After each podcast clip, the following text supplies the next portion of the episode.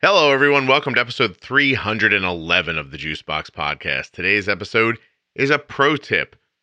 So you know what that means. It's not just me today and a guest. It's me and Jenny Smith. Today, Jenny and I are going to talk about long-term health as it relates to type one diabetes. This one's a little less pro tippy and a little more conversational. The information rises to the level of pro tip. But the style of conversation is more like Jenny and I got together as friends and I said, hey, tell me your thoughts about this. And then we chatted about it. It's a little more laid back, a little more conversational, but the information is definitely something you want to have in your tool belt.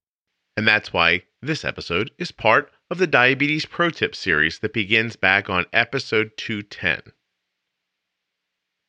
This episode of the Juice Box Podcast is sponsored proudly by Dexcom, makers of the G six continuous glucose monitor, and of course, Omnipod, the tubeless insulin pump that my daughter has been using for eleven, twelve years. It's a long time. It's been on her every day for that time. Must be good. I'll never forget the day I was sitting in a hotel lobby when a person asked me, what's next for your podcast? What are you going to do to innovate it and keep it moving?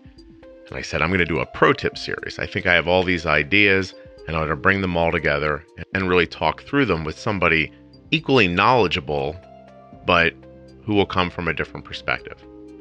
And I had that person in mind already. That person was Jennifer Smith, because Jenny holds a bachelor's degree in human nutrition and biology from the University of Wisconsin. She's a registered and licensed dietitian, a certified diabetes educator, a certified trainer on most makes and models of insulin pumps and continuous glucose monitors. Plus, she's had type one diabetes for over three decades. And bonus, I like Jenny. I like the way she talks about type one. I just... There's a goodness about her. She seemed like the right person, and she certainly has been. It's been over a year since the first pro tip episode came out at episode two ten, and today is the seventeenth in the series, I believe. You got to go check them out. They're all listed as Diabetes Pro Tip. There's a colon and then the titles afterwards. One last thing, you know what it is. Please remember that nothing you hear on the Juice Box Podcast should be considered advice. Medical or otherwise, please always consult a physician before making any changes to your healthcare plan or becoming bold with insulin. What are we doing today? We are going to do a, a pro tip episode oh. that you suggested. And I, prevention of long-term complications, you said. Ah. And you said, what does optimizing glucose long-term do for keeping things healthy? So I feel like what you meant by that is low, less variability, not low, but in, you know, lower than what a lot of people go for, less variability, uh, lower standard deviation. How is that going to help you throughout a lifetime? And so I feel like between that and some other safety ideas that I'd like to bring into the conversation, I think we're going to have a good, uh, a good talk here. So I guess first, why don't we talk about a little bit through time, right? Where does everybody, and by everybody I mean doctors, where do they get the information that they put on their patients? You know, I'd like to see you have an A one C of X. Does that come from the American Diabetes Association? Do they set the tone? Who sets the tone for what we should be shooting for? Because somebody does it. As far as targets, you mean? Yeah. Yeah, so I mean, well, targets come, it's funny, I just had a conversation um, with somebody who listened to the podcast, and I had a first visit with her just before this. Um, and she asked the same exact thing. She's like, I'm getting all of these different targets from different people. And she's like, I, I don't even know what to believe anymore for a target. She's like, I know where I feel good and I know where I kind of want to be, but what am I aiming for? And I, I said, well, there are a couple. So the American Diabetes Association aims for, um, you know, post-meal target under one eighty. Okay. That comes from the American Diabetes Association. Um, through research and gathering of all of this information and, you know, whatnot, and looking at complications down the road, cumulatively, they aim for what, less than one eighty. Now, the American Association of Clinical Endocrinologists recommends less than one sixty. So. Less than one sixty. Less than one sixty. Okay. So there are two high in the ranks of diabetes Stature. management yep. that are different. already, right? Mm-hmm. And then we bring into the mix, well, what are recommendations even further than that, like pregnancy? Pregnancy recommendations, you know, are for the most part under one twenty, fasting under one hundred, um, and post-meal no higher than one forty. So um, is what so I'm hearing... Go, go ahead, finish your thought. Confusion. Yeah, yeah, right? yeah. Confusion entirely. And then I had a woman in a couple of years ago, postpartum, I had her vi- a visit with her, and she's like, so I was aiming for all of these targets in pregnancy to keep my baby growing healthy and myself. And she's like, and then my doctor tells me to loosen up my target in my pump and tells me I don't have to be so, you know, quote unquote, tightly managed. And she's like, she's like, I wanted to ask your opinion, Jenny. She's like, why wouldn't I want to stay this tightly controlled? If it was good for me in pregnancy, and these are targets that people without diabetes maintain because their body does what it's supposed to do. She's like, why wouldn't I want to maintain this whether I'm pregnant or not? Yeah. Yeah. So here's You're what, right. here exactly. And here's what it's making me feel like. So much like with everything about diabetes, when you try to give someone like this, just I don't know, uh, this is how things are, right? Like it, it one eighty, one sixty, one twenty, whatever anybody ends up saying, that that's not personal. And and personal between right. should be, consideration should be you, your intent, your involvement, your intellect, your understanding. Then it should be, am I injecting? Am I using a long-acting insulin that's, you know, was made twenty years ago? Or am I using one of them that's, you know, been made more recently that people find more stable a lot of the times? Am I using a pump? Do I have a glucose monitor? Is it a, you know, is it a Libre or is it a Dexcom? Is it the right. G six or is it the G four? Like, it would seem to me that all of those variables would would make it more or less likely for me to be able to maintain targets that are lower or higher, mm-hmm. right? And so then you get the doctor, like what you just said about the pregnant person. I feel like that doctor was like, look, you must have had to have killed yourself to keep your blood sugar that low, right? Like, obviously it ate up nine, you know, nine months of your life. You did nothing but keep your blood sugar in check, have to pee and watch television. That must've been your whole nine months, right? Like, like you're talking to a guy in nineteen twenty. He's like, right. you know, you didn't even have time to make me my pot roast. Like, like, like that kind of, right, right. Like an old right. time idea, right? And now you come into the office and you look like you've got baby spit hanging off your ear and you look like you haven't slept or combed your hair. So let's loosen things up. Sure. Right? Right. I think that what would make your day easier is if you were less healthy. But right. it's not, it, it becomes about, and I get that, right? Like, I think that out away from the ideas that we talk about on the podcast, maybe that's real. Do you know what I mean? But when you start telling people, When I, when I start asking people, you've been at this for a while now, six months, eight months, is it that hard? They say no. Like most of the people, I don't want to say most of them, everyone I've ever spoken to who's picked up the ideas of the podcast, put them in practice and gotten to the point where it's just second nature. They don't think about diabetes very much. These, these targets are meaningless because you get to a spot and you stay at that spot. If you leave that spot, you know how to get back to that spot. Right. That seems like it to me, honestly. Right. And from the standpoint of, you know, prevention, I mean, that's the that's one of the biggest things that's brought out beyond, well, here's your insulin, here's how to inject it. And, oh, by the way, insulin can cause your blood sugar to go too low. Complications are always within the first, like, new onset diagnosis discussion. Mm-hmm. Always something about complications. Right. Always. Like, you have to control things. I love that word control right. because like a...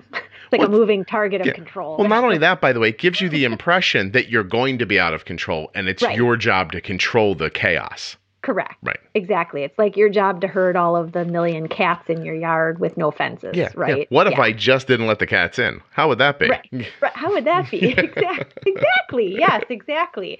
So, you know, the prevention of complications, I mean, there's no, there's no set solution, really, on how to one hundred percent prevent complications. In research, we've seen people with many years of diabetes, some of them poorly, you know, managed, some of them tightly managed, and complications can start for people at different points of time.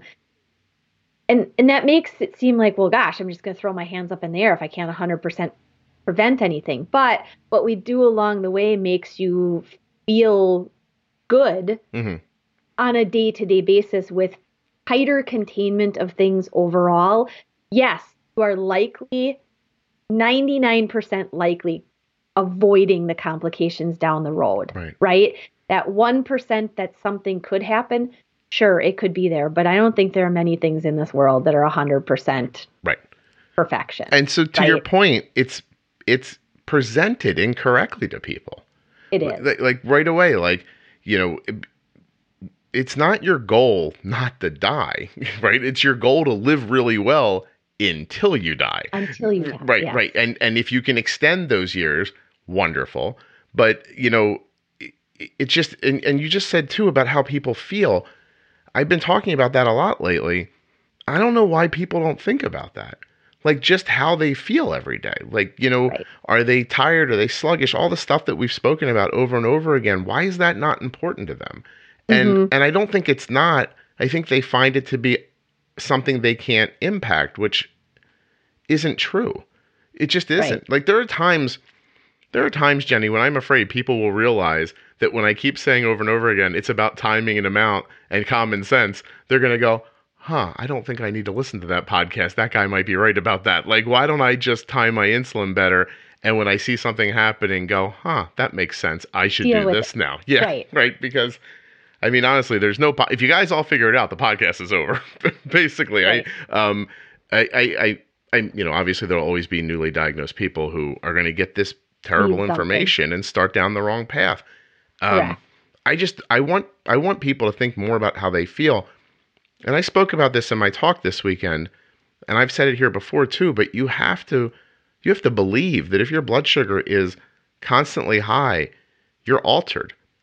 You just are. Like there is a person without, in the short term and long term. Yeah. There's a person you would be intellectually, uh, articulately, that you don't get to be when your blood sugar's high or, or, or crazy low or bouncing around, right? Because right. your brain's always just, it's, it's, it's just, it's, Correct. it's not where it needs to be. I don't know. And within that, even within that day-to-day feeling are those behind the scenes, unfortunate what's happening in the body that you aren't feeling. Mm-hmm. Like we know how high blood sugars make us feel. And if you're paying attention, you know, the containment of them, you get out of that. You can think better. You can act better. You can do the things you enjoy doing. But behind the scenes, internally, what's happening with better management is you're not causing damage to cells. You know, I mean, especially heart disease. I mean, heart disease is a huge component that we have to take into consideration. But it's not like it has to be there in your brain every single day. If you are managing the blood sugars, you're also managing a healthy heart. Yeah. You're also managing healthy kidneys, healthy nerve cells, healthy eyes. You're managing those internal pieces that until they are damaged enough and give you indication that there's a problem, you're managing that along the way so that you don't get to the end of the road and have heart disease or kidney problems or whatnot, right? Yes. So. And where do you stand? Have you ever heard me explain how I think of it with the sandblasting? Have I ever said that? Because here's the place to say it if I've, I've never said it to you. you. Okay. No.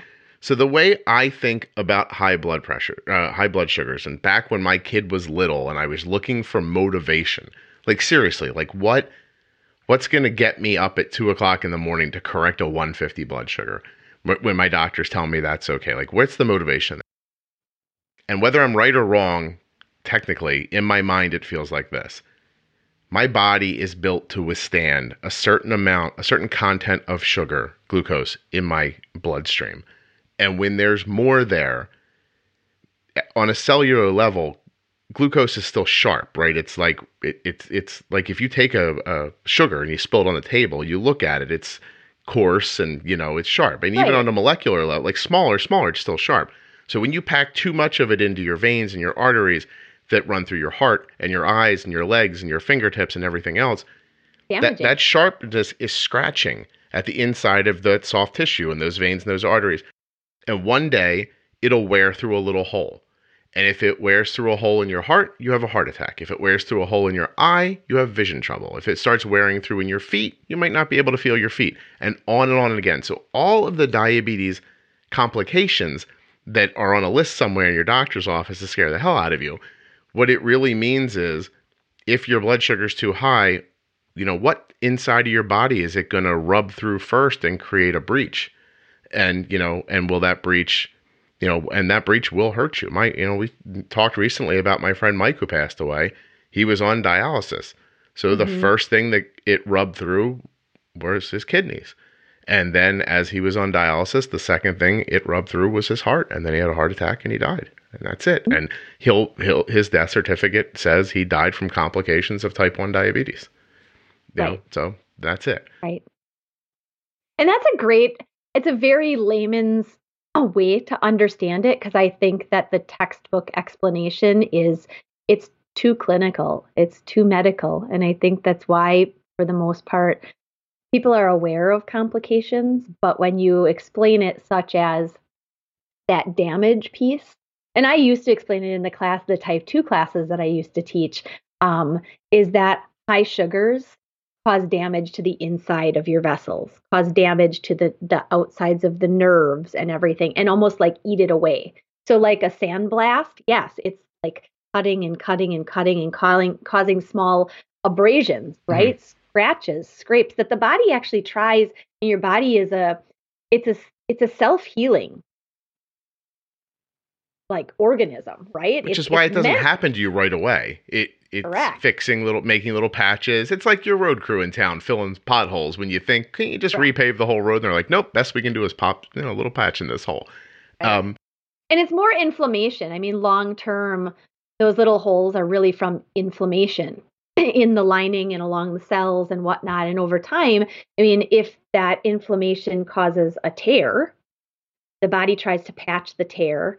Well, if more and more tears happen and more and more patches get placed into the vessels, it you know, and I know that. Visually this isn't a podcast people can see, but as you can see, my hands get closer and closer together to indicate the constriction and the narrowing of vessels.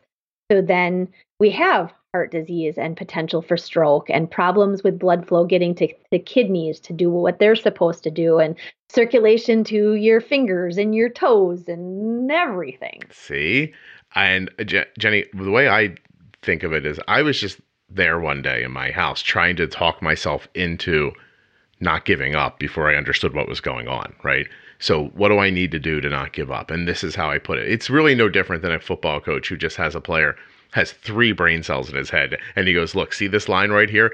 Don't let that ball go past that line. And that really is how I dumped it down for myself. I was like, I can't let that ball go past that line. Like, I have mm-hmm. to try to figure out how to stop that. Um, it, and I think everything that everyone's listened to since then is born from that idea. Like, how do I stop this from happening? Right. And I've had that moment where I realized I may not be stopping it from happening too. Like, maybe my kid genetically is just the one who can't withstand having type one diabetes. I don't know. You know what I mean? But she certainly has a better chance the way, the way she lives right now than she would if I just listened to, you know, just keep her under two hundred, you know, right. don't, don't let her spike over one eighty or one sixty or whatever after a meal. If you, right. you know, if you can, um, to me, that was just, that just made sense in the moment when I was scared and alone and I didn't know what I was doing. I mm-hmm. just thought like, I need a, I need a, I need a goal, you know? Right. Um, why? And blood, sh- and blood sugar. Oh, sorry. Sorry. No, no, to interrupt. Don't be sorry. Go ahead. No, no, no, no please. Go ahead, blood sugar. I was going to say um, blood sugar is a big piece of it, but, you know, the other components to those complications, too, are the other factors that also contribute to blood sugar management, right? Mm-hmm. So the kind of nutrition you take in, sedentary versus more active lifestyle, all of those are also huge benefit for long-term health outside of just controlling or managing your blood sugar. And all of those things become exponentially more important when you have type one diabetes. They're important right. to a person who doesn't have it. It becomes even more important when you do. Like, sometimes you just feel like, you know, like how many how many gunfighters are going to be on the other side before I just, I don't have time to get to them all. You, you know what I mean? Like, I'm going to get overwhelmed because there's just so much over there. So you have to give yourself a chance, right. you, you know, and aside from the idea that exercise helps you keep lower blood sugars, like that aside, exercise does all the other things that exercise yeah. does. You know, it's funny, I, it's worth mentioning here that I realized the other day that some people refer to me behind my back as like somebody who pushes carbs on people. And I thought, that's odd. I've never considered that before. Excuse me, but I guess more low-carb people kind of can feel that way a little bit. But I listened to it and I thought it through, and I, I don't feel like I do that. I feel like this podcast teaches, talks about, preaches maybe, how to use your insulin, like how insulin works. And I say all the right. time, once you know how your insulin works, I don't care what you eat. You know, you do whatever you want.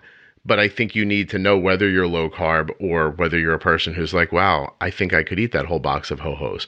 Like, like whether whoever you are in that scenario, you know, one side or the other, if you understand how to use the insulin, you can accomplish it. I'm not saying right. because I know how to bolus for Chinese food, you should do it every day.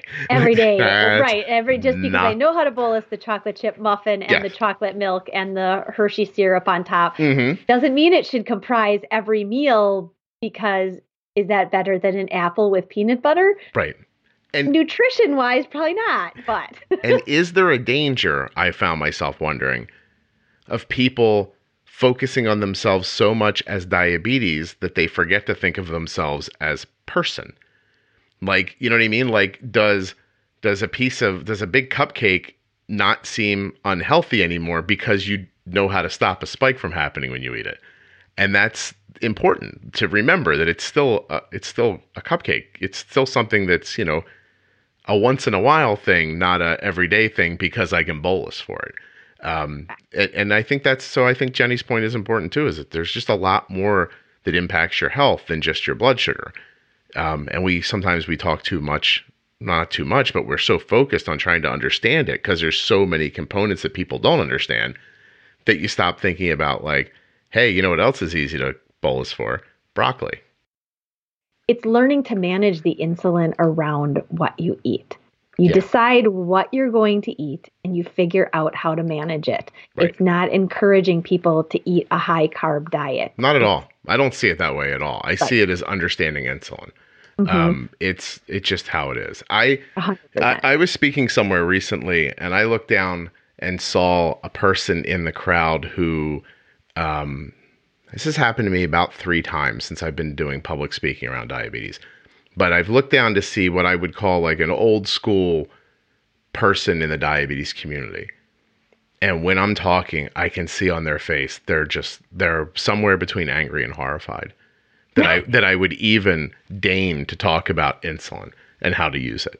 You, you know, like you can't tell people to, you, like, like I, when I'm on, when I'm up on stage, I tell people, no different than, you know, what I say here, right? I'm like, basal's right. first. Be- we have to have your basal right because we can't just start pre-bolusing and doing other stuff, because if your basal's wrong, it could end up being dangerous. So right. first we get your basal right.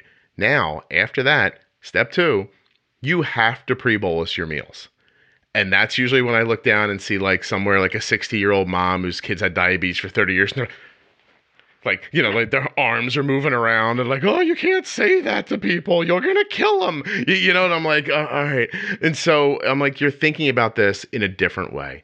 Before that, you're, you're not considering the technology. You're not considering that these are not the same lost lambs that you talked to thirty years ago, right? Like these right. people are here to find this out. They want to know this. And long ago, to bring in long ago, timing was an insulin issue long ago. I've had diabetes thirty-one and a half years. Okay. I started on our insulin and the cloudy, what most people started on, something called N P H or N. I was on L, which was Lilly's brand. Okay. Um, I did no carb counting.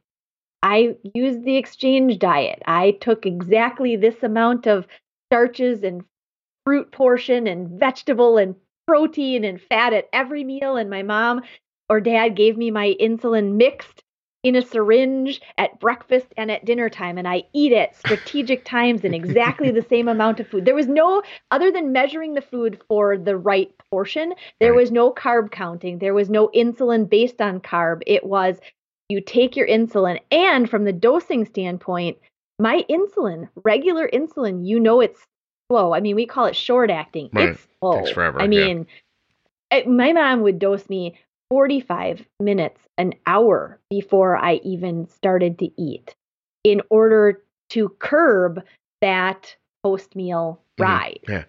And so everything you just said is about using the right amount at the right time. Timing. Like, yeah, it's timing. It's all timing. Like, yeah. like I, again, I, that I figured it out. I mean, we should all be able to figure it out. Right. Really, I know myself. Trust me. It's, there's not a lot. Like, I'm not, you know, I'm not over here um, figuring out the Pythagorean theory after, um, or theorem, whatever it's called. Right. I, see, I don't know. Um, after I get off the podcast. Um, yeah, I just don't think, I, I think there's so much fear in now that we forget later. And, you know, mm-hmm. what we're talking about right now is long-term health. And so right. let me jump to, I can't quote it. I don't have it in front of me. I don't know where it came from, but I think everyone's fairly a, a, aware of this article that came out in the last six months that tried to say that lower A one Cs aren't necessarily a, an indicator of health. And that, you know, did you see that one? They start, it's talking about like, you can have an A one C at like this here, it'll be fine. Um, it, it tried to give the impression to me that the way I saw it was someone trying to say, look, I know a lot of you are using this technology to do better, but you really shouldn't do that. Like, it's not necessary. And I thought, well, how do you know? You, you, you know what I mean? Like, like I thought the same thing I thought when I saw vaping the first time. I was like, I have no interest in that, but if I did, I wouldn't do it because right. I don't want to be the one to find out ten years from now what happens because no one knows, you know? Right. So is there any in your mind... If you're safely at, if you're in the fives and you're A one C, and look, you know what I'm going to do here? I'm going to actually pull up an email to make my point. Hold on one second. It's going to take me a second to find it. I apologize for that. But I got this email this morning from a person I know who listens a lot. And when she emailed, I thought, wow, this is going to work right into what Jenny and I are talking about today. That's crazy. Oh. And it's from Laura. And this note from Laura mimics many, many, many, many notes that I get. Scott, I achieved a five point four A one C. First time I've ever been under six point four. But my doctor freaked out at the number of lows. And she's asking, what's an acceptable amount of time under seventy? Like, how many times can I dip under seventy? And, you know, and, and so I... There's first of all, it's it's a two-step thing, right? Everybody who goes to any kind of a doctor who's more like the lady in the crowd who's throwing her arms around yelling, don't talk about it like this. When they get their blood sugar down and they find a way to keep it stable and it starts impacting their variability and it starts impacting their A one C, the doctors flip out. They make this assumption that they have all these crazy lows and it's throwing them off. So I know what I'm okay with, but what... Where where do you stand in your personal life, I guess? Like, how often do you find yourself under seventy, do you think? So personal versus professional, mm-hmm. I kind of, I, I really, I aim for the same thing, quite honestly. Um, overall, and this is where I think that that data is very helpful okay. from a C G M standpoint, because especially, and I speak for Clarity, the other reports or the other C G Ms do give you something similar as far as data, but from a Clarity standpoint, Clarity always gives you that overview, gives you your glucose management indicator, their quote unquote A one C, right? From C G M, not from your blood glucose, right? Um, it gives you your average glucose, it gives you your standard deviation, it also gives you this little um, like chart that shows you time in range, mm-hmm. right? And it is based on what you have your time in range numbers set for, seventy to one eighty. sixty to one forty, ninety to two hundred. So you have to adjust those parameters. But Clarity has it set seventy to one eighty for the most part. Right. We aim for the lows specific to be less than five percent of the time. So from all of the gathered data, whether it's two months or two weeks or one week or whatever you're looking at, that percentage of time, we're aiming for less than five percent to be low, mm-hmm. and low being less than seventy. Less than seventy. That's that's the goal, is to, to be low, less than seventy, or less than seventy, less than five percent of the time. So from the standpoint of overall A one C, though, you know, if if a clinician is coming and saying, hey, you know, wow, that's way too low, and they're looking at data, which proves that, well, gosh, you're hanging out in the fifties consistently, and that's why you're achieving a five point four. Sure. And if you're low, let's say twelve percent of the time, okay, there's some work to do to bring that back up into range so that that five point four is actually better, for lack of a, a better word, mm-hmm. better, right? It's it's more real five point four in a target range that's healthy, safe, and good for you overall. Yeah, you're reaching that number with quality decisions, not with Correct. not with, you know, being low. Um, Correct. And, and that but just coming out low. and saying five point four percent is, oh my goodness, that's a that's way too low, and not yeah. even looking at what went all that into other that stuff. five point four. The person could have very low standard deviation. Maybe their variability is twenty, mm-hmm. and they're ranging somewhere between seventy and like one twenty, pretty consistent, or seventy and one hundred. Great. Fabulous. You're you're knocking it out. Have at it. Continue what you're doing. So when I gave the explanation of a pre-bolus this week this weekend, I used something that had happened an hour before because my wife was at home with Arden. And I said, actually, my wife did a great job this morning with breakfast.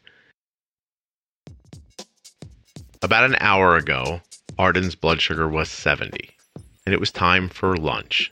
Now, Arden's at school, and I think seventy is a great blood sugar right before a meal. Arden's blood sugar was able to stay at that level for a number of reasons, but those reasons are evident to us as they play out because we can see her blood sugar in real time with the Dexcom G six continuous glucose monitor. Not only can Arden see her blood sugar right there on her iPhone, but I can see it here at home on my phone as well. Because of that knowledge and seeing the stability that had existed within Arden's blood sugar for the hours prior to lunch, we were able to make a good pre-bolus and give her a nice launch into her mealtime. Now that hour later, Arden's blood sugar is one thirty-two. The data that comes back from the Dexcom G six continuous glucose monitor is life-altering with type one diabetes. But being able to see it remotely, that takes life-altering to another level. So if you'd like to know what your blood sugar is, the speed and direction it's moving, and find those things out without a finger stick, the Dexcom G six is something you should check out. I have a link you can use, dexcom.com forward slash juicebox. There are links also right here in your podcast player notes and at juice box podcast dot com. But I think you should check out the Dexcom. Arden's results are hers and yours may vary, but I'm telling you right now, Dexcom is a game changer. Now moving from continuous glucose monitoring to insulin pumping, I'd like to talk about the Omnipod and tell you first, I have just as much affinity and love for the Omnipod as I do for Dexcom. Arden has been wearing the Omnipod tubeless insulin pump since she was four years old. She'll be turning sixteen in just a couple of months. The Omnipod brings so much freedom, along with the ability to pump your insulin, right? No injections all day long, no slow-acting insulin and fast-acting insulin. Let the Omnipod take care of your background basal insulin for you. It does that. Put your insulin in the pump, you get your basal insulin from the pump, and when it's time to bolus for a meal or to correct a high, same insulin, same pump, no tubing, right? So not an infusion site on your body somewhere that's attached to this plastic tubing that runs through your clothing out to a controller that has to clip to your belt. You know, whether you're an adult or a little kid, you're not looking to have something clipped to you. Here's what you can do. Go to myomnipod.com forward slash juicebox. There you can ask Omnipod to send you an absolutely free, no obligation demo of the Omnipod. It'll come directly to your house. You can try it on and see what you think for yourself. You can see the difference between wearing a shirt and not having tubing running down your sleeve. Every time I've worn a demo pod, what I've thought first was, it's amazing how quickly I forget that it's there. This is super important. This is something you have to do every day. You don't want it to be constantly bugging you. Check it out. myomnipod.com forward slash juicebox with the links in your show notes or the ones you'll find at juice box podcast dot com. An absolutely free, no obligation demo can be in your mailbox before you know it.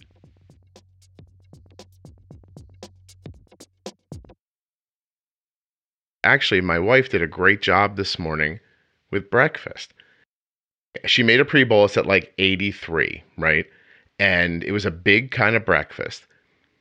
And Arden drifted down, drifted down, and she actually hit like sixty-three for like a split second and came back up. So imagine this sixty-three probably happened thirty minutes after my wife pushed the button, right?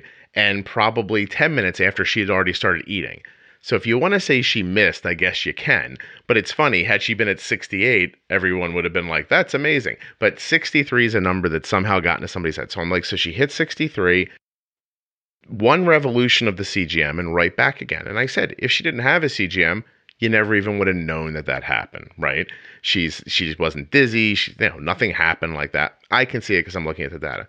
This same person in the crowd, this person who's, you know, you know, from a, probably from a different era with diabetes, you know, fell just shy of, you know, back of the hand on the forehead. Oh, Scarlett, what happened? I've got the vapors. You, you know what I mean? Like that kind of thing.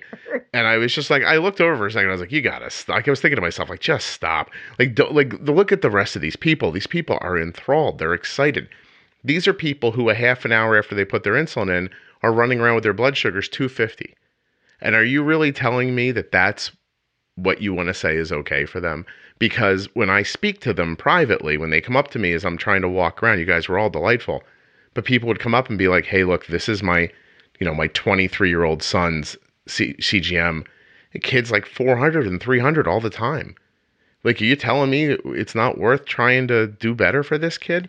And so I think sometimes both in the community, in people's minds, in doctors' minds, in some older doctors' minds, there's just more of that idea. And we talk about it all the time, like, it's better not to, like, like I don't want you to have a seizure. Like, that's it. Like, when I say don't die advice, like, that's what they're trying to say. I don't want you to have a seizure.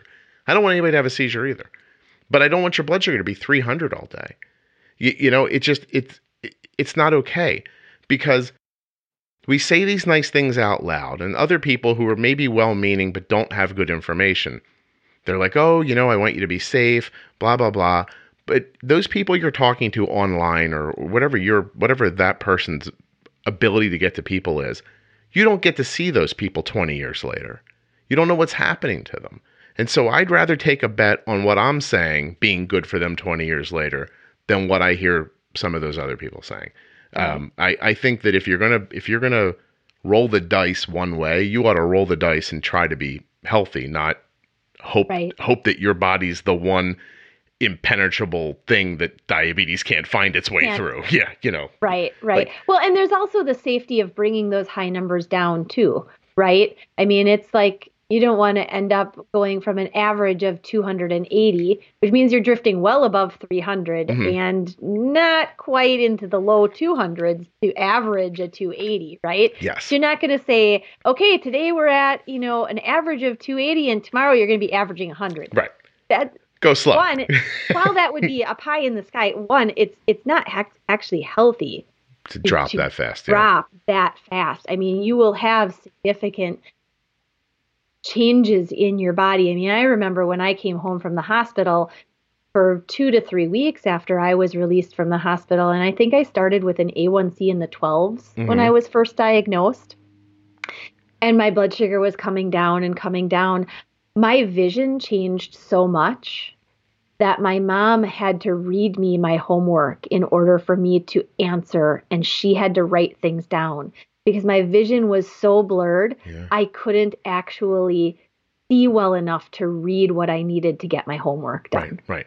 So, and that was gradual. So again, yeah. you can imagine bringing a really high blood sugar down that's been consistently stable high. Yeah. It, it will be problematic. Um, what I said so. to this group of people was, look, I'm like, don't go home all shot out of a cannon, you know, right. and be like, I usually give a unit for this, but now I'm going to do five. I'm like, no, no, no, a unit and a half maybe, exactly. you know? And I was like, and then next time go, huh, that could have been more. I said, you know, over days, bring it down, over weeks, bring it down. Not like, don't go home and just be like, da da da. I said, because that's probably not going to go so well, you know? Right. Um, and, and again, basal first. And it's funny, no matter how many times I say it and I, how many times I preach how important it is, the look on people's faces when you say to them, I need you to get your basal insulin right, is like, oh, then I give up. Like it's quick. It's they're so quick to be like, that's not possible. I can't do that. And I'm like, no, of course you can. And that's why I've got it down to like, they're like, well, how? And I was like, look, there's a great episode on it that you could go listen to. I'm like, but if you're looking for how I think of it, I think of it like volume. Like I turn it up until it's too loud and then I start bringing it back down. So you turn it up a little, not loud enough, turn it up a little, not loud enough. And what I mean by that is turn it up a little, my blood sugar's not sitting stable where I want it to, you know, blah, blah, blah. And then all of a sudden you get to a spot and you go, all right, that looks like it. Or maybe it's, ooh, I went a little too far. I'll turn it back down a little right. bit. I'm like, but don't, you know, one woman's like, my basal's zero point nine, you know, should, but my blood sugars are two fifty. Should I try one? And I'm like, I, I mean, okay. I'm like, but an hour later when that doesn't work, like, could you push it up a little more for me? Like, I was like, think about what you're saying. You, your blood, your, your basal's holding you at two fifty with, you know, zero point nine. Like, but you want it to come down one hundred fifty points, but you only want to move it up zero point one. I was like, that doesn't right. make sense, right? Like, don't you feel like it might need more than that? And she's like, yeah, I guess you're right. But that, but that's a doctor that scared her not to touch her basal insulin. And so she's, it just, it's, I don't know. I, I'm a little heartbroken. Like it's a little, it's, a, it's very exciting and uplifting to talk to people and see them have some ideas they're going to take. And at the same time, when they come up to you and they show you how bad things are, you know, after the fifth, sixth, tenth one, you start feeling like, oh gosh, like I'm, not, I'm never going to reach enough people to make a difference right. in the world. Like it starts well, I feeling think that like that. Age old might even like from the adjustment standpoint sometimes comes from the people who had diabetes a long enough time to have actually had a long enough experience with basal injected insulin mm-hmm. and how long it did take to really see the difference in an adjustment up and or down in the actual dose and the imprecision in which that basal insulin works on a twenty-four hour scale, right? I yeah. mean, I noticed immense difference going from Lantus to using an insulin pump. Right. An immense difference. It was amazing. Is that where that kind of that that adage is like make an adjustment to your basal, wait three days and see what happens? Is that what that's from? For the most part, because the Well, you know, the basal insulin c- clears technically within like a twenty to twenty-four hour time period, mm-hmm. right? From, let's say, for the example of Lantus, is supposed to work twenty-four hours. Most people somewhere between like twenty to twenty-four hours. Um, and so you adjust. You need kind of at least a forty-eight hour period, at least after that adjustment of incremental change by, let's say, two units to see if that was enough to now hold things level and steady. And then it also depends on were you taking your basal insulin in the morning or were you taking it in the evening? You know, the evening time was a little bit easier to see because you could notice an overnight with only true basal insulin there. No boluses, no food, no activity component. You were sleeping on that, right? Yeah, yeah. Um, and then through the course of the rest of the next day, how did things look in between meals or after the meal bolus was gone? Did you kind of get into the next meal on a nice stable level? Were you where you wanted to be? Were you still too high? Were you drifting way too low? And then we adjust again, mm-hmm. you know? So I, I that it is probably where that like adjust, wait three days to see if the adjustment held things where you wanted them and then adjust again. That's kind of where that would have started, I yeah. would expect. Because someone from the crowd asked me, how long is it going to take me to get my basal right? And I was like, well, I said, if I think if you listen to that episode and you really understand it, I said, maybe a few days, you know? Mm-hmm. And she says, how long would it take you? And I was like, what time is it now? And she goes, it's like, it's one o'clock. I'm like, I got to have it done by dinner. You know, like, so, um, and then we would adjust off the, the, the rest of the clock moving forward. Like, but there's, right. a, there's somewhere there's a good number. Mm-hmm. And it's funny because I just, I realized I'm, I could just keep looking at the C G M and decide. I said, now, if you didn't have a C G M, it'd take me a couple days too. Right. Right. Because now we're kind of blind and we're testing and seeing things and, you know, making sense and seeing if we can see repeating data and stuff like that. It was like, but, but looking at it, that's like, that's cheating almost. Like that, that's pretty easy. But I also infer things from pitches and lines and, and there's no, and the people all the time are like, can you do an episode about how you see that? And I'm, I don't even know how to talk about it. Like, I wish I did. Like, I just look and I'm like, okay, that's not enough insulin. That's too much. This is here. You know what I mean? Like, it's just, I don't know. It pops into my head, but I don't know. I really don't know how to quantify it. If I'm being right, I'm not joking. Well, you've you've yeah. looked at things enough, and you understand you understand insulin action, I think, better because of the way that you've looked at things and the way that you've taught about things. Right. Sometimes it is hard to just nail it down and explain, hey, if this is happening here, yep. this is why, and this is how we would adjust more. And that's mm-hmm. kind of, I mean, that's kind of what we do. we sort of right. yeah, I guess look at people's yeah. graphs and information and their insulin here. And like basal testing for a pump, especially, you know, we'll do a basal test within a time segment. I get the data the next day. I look at it, adjust here, test again tonight. Mm. They do great. That looks awesome. We're perfect. We've got it like checked off, move on to the next time. So it shouldn't be like six days in a row that you have to test that to make sure that each single one of them exactly yeah, was yeah. nailed exactly. because we adjusted it four days ago. Nope. Yeah. If you adjusted it, it looks beautiful with the adjustment. Great. We're moving on. I've, we got it. I've learned from talking to people face to face too, that the stuff they want to tell you that they think is going to help you help them is never the stuff I need to know. Do, do you know what I mean by that? They start giving the like, and it's, it's not, I don't even mean to be funny about it. Like they're, they've been paying close attention and they're like, okay, like here's a piece you absolutely have to understand. I'm like, I don't care about that. That doesn't matter. You, you know, right. like, like, I'm like, how much do they weigh? How old are they? What kind of insulin are you using? What's your basal rate right now? You know, where do you sit steady when you don't have insulin in you, blah, blah, blah. And then from there, I'm just like, okay, turn this up, turn that down, make this, this, and then let's wait and see what happens. But it's interesting because the information they've been given so far has led them to ask almost all the wrong questions. Right. That's the part that I find fascinating, right? Is that somebody has been directing them along the way. And now I talk to them and then I talk to them again two weeks later. And now they want to make a small adjustment and they're asking the right questions. It's very interesting. Like it's just where you, it's who talks to you first. Mm-hmm. Like it really is. It's like it, who, whoever talks to you first, you win or you lose like right then and there. You don't even realize it when it's happening. There's somebody being diagnosed right now in the world who's talking to a an endo who understands, and they're going to go on one beautiful path. They'll never find this podcast because they don't need it. And then right. there's somebody else being di- you know, diagnosed right now who's being told all that stuff that we, you know, have to debunk and then reteach. Right. Um, it's just, it's bizarre. I mean, you don't like, do you get cancer and get two wildly different ideas? Like does one cancer doctor say to you, hey, listen, we're going to try a little radiation. And then if that doesn't work, we'll try to cut it out. And is there another doctor that says you should go home, blow up balloons and eat birthday cake? It'll fix the whole thing. Cause it feels like it's that far apart. You, you know what right. I mean? Like one idea is right. And one idea is, I mean, I'm sure there's variations in between.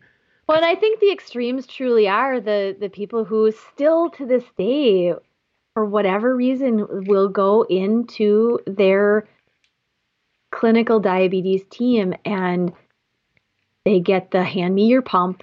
It's like handing over like, you know, your foot. Mm-hmm. I think I said that before in yeah. an episode, didn't I? And you're like, that's great. You think you're Your pump is like like your foot. And like, well, not really my foot, just a body part, body right? You part, hand it yeah. over.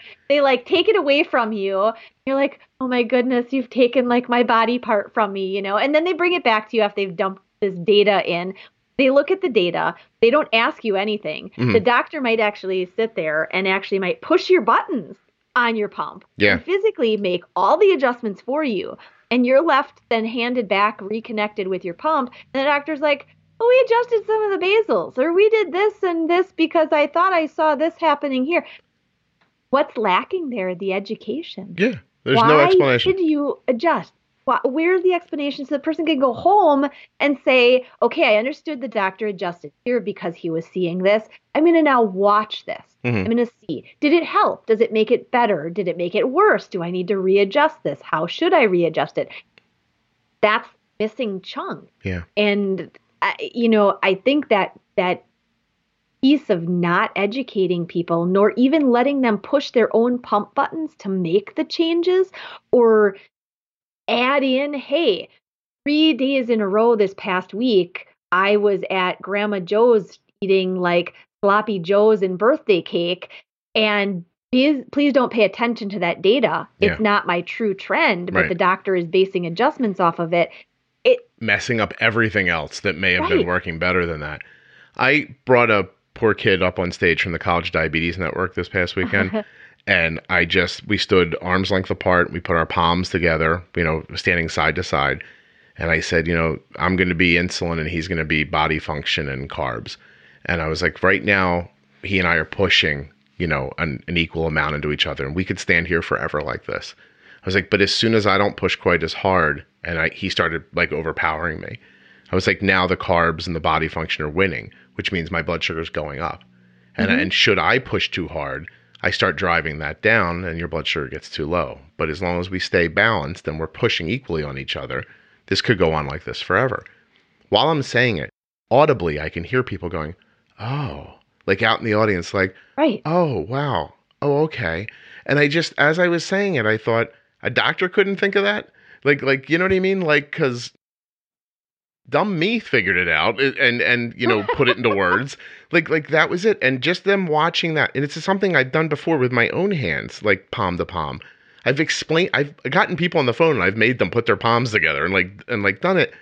And I just think like, it's, it's just, it was so simple. You could see like nodding going on and people were like, oh, okay, I get it. I found right. a million ways to talk about it since then. I've talked about like bringing in more blockers to like, you know, stop football. a blitz, like in football. Yep. Like I've talked about it a million different ways. And every time you kind of paint a picture around it, you get somebody else to understand it. Right. Um, I just don't know. It just doesn't make sense to me. So these doctors are telling you, I want you to be healthy forever. But then they kind of, some of them don't tell you how. And so, right. so optimizing your glucose, right, for long term is going to keep you as healthy as hopefully as poss- possible. Yes. Right. Yes, absolutely. What about gaps of fall off, right? I don't like the word burnout so much, but what if I just stop paying attention for a week that turns into a month, mm-hmm. that turns into six months? Is that, if I, if I come back from it, now I'm not trying to give people like, like I feel like I'm saying, you know, you can go off and, you know, go off and do heroin for six months and come back and it's not going to hurt you, right? Like, right. like I'm not, I'm like, but I'm saying like, if you have one of those moments, that a slip up or your life gets, you know, busy and all of a sudden you start leaving your blood sugar at one forty instead of one twenty or one eighty instead of one fifty. Right. D- is there any way to quantify what that means to you long term? Or there isn't really, right? There really isn't, because again, there's nobody has kind of quantified exactly what amount of mismanagement equates to this amount of complication down the road. Yeah. If you don't do this for three years, you will have this amount of heart damage ten years from now, right? right? There's no, you can't quantify it, but I think you can also not bank control that was optimal yeah, it's not for the next month and saying, okay, I was really, really awesome for six months. And now I'm going to go on like an eat all convention blowout in Italy and just not care or pay attention. Detrimental stuff could be happening. Could. Yeah. I, I don't know what's happening in your body. Right. But it's you don't either. Not, it's not great for you, but it's, you know, but you, you're not, you can't bank on the six months previous being like a coat over for smoothing that out and mm. being like, oh, okay, this whole month of like mismanagement doesn't really count because I was so good before. It's like sleep. You could get great rest six days in a row and then stay up twenty-four hours. You're still going to be exhausted. You can't, Correct. You can't bank sleep. You can't bank health. No. You can't like that, that kind of stuff right. is really super important to understand. But you know, it's funny because at the same time when I'm teaching people how to get going, like with their A one Cs, and I, I start trying to impress upon them that overnight is easier than you think, you know? And like once your basal's right and you're not bolusing too much or too little, you're not going to get these wild swings. Now you've got this third of the day, you know, and it's like, so if you see a one sixty in the middle of the week, you know, in the middle of the day, you can feel a little better about it because you had like, you know, you were eighty-five for eight hours last eight night. Hours, right. It doesn't make whatever impact the one eighty spike has. And like you said, I don't know what it does or isn't is or isn't doing to your body. But if it is doing something, being eighty all night long doesn't stop that. Right. You, you know, like being safe right now doesn't mean that if I burn my finger five minutes from now, it, you know, it doesn't make right. it go away. It's still right. happening. I think that's really, that's good information. So are, what are we, in your own personal life, Is that how you think about it? Like, just, I'm going to do my best and hope this works out? I do. Because I, you know, I, I try really hard not to, like, I go to all my checkups, right? I mean, I get like my heart checked, and I make sure that I go to the podiatrist, and I make sure that I get my feet checked. I've never had any problems, thank goodness. Um, But I still go for all my checkups. I go and I see my ophthalmologist to make sure they check all the vessels and, you know, do the test for the puff of the mm-hmm. air in the eyeball, right? Like you always like, you're always like. Act like an idiot when it hits you. You're like, oh. When it hits you, you know, it's like the anticipation of that puff of eye, a puff of, of air is worse than the actual puff is. Um, but, you know, I, I do all of those things because I know that they are a check in the long term. And you know what? If something does come up, then the checking is also prevention for furthering problems. Yeah, maybe right? You can slow it down once you see it. Get a check on something and, oh, now something is happening. Okay, one, I might beat myself up a little bit about it. I could have done this better. I could have done that. But that doesn't help. That's past. You can't go back and fix it. What you can do is continue to go forward and say, okay, I can try to do better here, or maybe I need to add this, or now I just need to see the eye doctor every three months instead of every six months or, or once a year, or they've got this treatment that could help me and it could make it better. And if I continue to do what I need to do, then I can prevent further complications down the road. So, yeah. I also want to say that I think I've never met anybody so far, I should say, that has told me, I decided I don't care. I'm going to run full force straight ahead. I'm not going to pay that much attention to my diabetes. And however long I make it is how long I make it. Whenever one of those people runs into a complication, they have always said the same thing to me. I wish I wouldn't have done this. Like, you know what I mean? Like, I wish I would have blah, blah, blah, or tried something right. else. Or I, it wasn't my fault even. I didn't know, but I wish I would have kept searching. Right. And and I think that that's the truth. Like, whether you make it, you know, till you're forty when all of a sudden you're finding out you need dialysis, or you make it to seventy and you're like, I made it to seventy. And then all of a sudden you're having a heart attack. A seventy-year-old type one who's having a heart attack doesn't go, at least I made it this far. You start thinking, oh, I would like to stay alive a little longer. You, you know, like like it's it, I don't think many people get to the point of no return, whatever it is, and go, you know, I did my best and, and I'm happy with this. I think, I think that people really do feel like that. Like, oh, I wish I would have, whatever that means, you know, whatever they wish they would have done. I mean, if you're a person who can make it the whole way and just be like, you know, thirty-five years old, jumping your car over a canyon and realizing you're not making it to the other end and go, oh, well, did my best. Like, like it was like, you guys, like, that's a special, like, that's a special gear you have. But I, what I'm saying is, is that caring now will keep you from that feeling of, I don't know what that feeling would be, how to describe it when people talk about they're, they are disappointed in themselves, and then they can't shake that feeling for the rest of their life, right? Like, every day they wake up with the problem and they have this feeling like, oh, maybe I could have done something about this. And then you have to live with the problem and the guilt, and it's hard, you know? So I'd, I, I say all the time, I think with what we talk about on the podcast, diabetes becomes pretty, um, you know, I don't like to say easy, but I think it becomes like a second nature thing for you.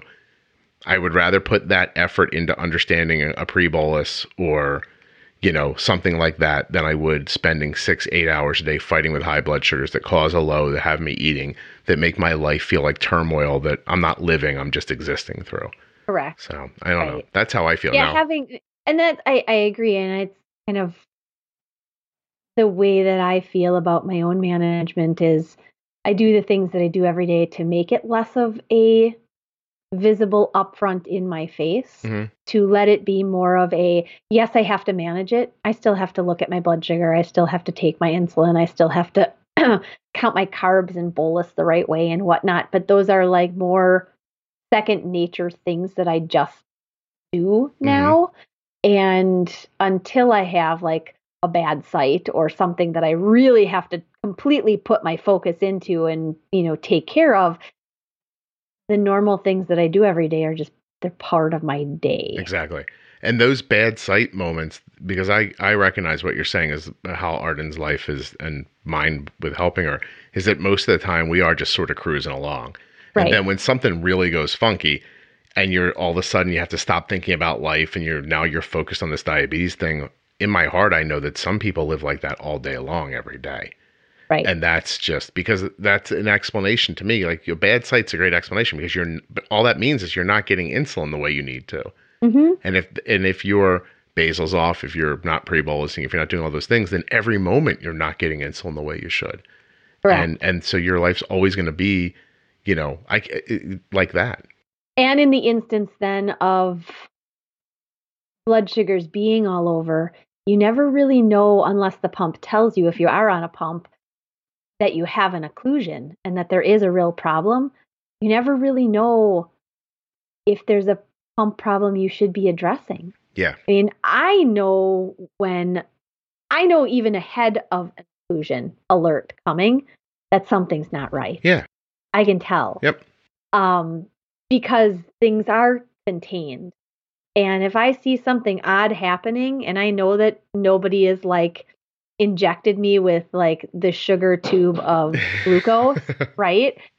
Then clearly I'm not getting in. Yeah. For whatever reason, I don't know, change it out. I, I don't care. I'm going to address it. I'm going to take care of it. I'll just change my pod out and move on. But see, you and Arden have a scenario, a life where your expectation is a lower, more stable number that stable. reacts the way you expect it to. We said this the other day when we were talking, like I, I, t- I talked about how I think of the site as doing what I expect it to do.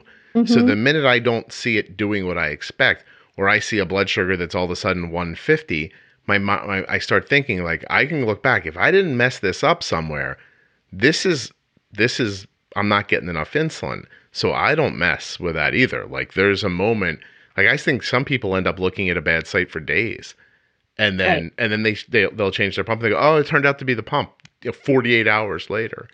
Right. Yeah, I'm not into that. You know, yeah. I, I, the second or third time I bolus and what I want to happen doesn't happen, and vroom, it's right. I'm getting out of it. You know, well, I mean? actually had it this morning. I mean, I wasn't I wasn't actually supposed to change um, my pod out until this evening is when it was supposed to expire, and mm-hmm. I woke up this morning not at my normal like E-ish blood sugar. Yeah. I was like one thirty something, and I was like, hmm, kind of odd, right? And like that's not where I should be, and I could see all this like positive temping mm-hmm. that been kind of happening.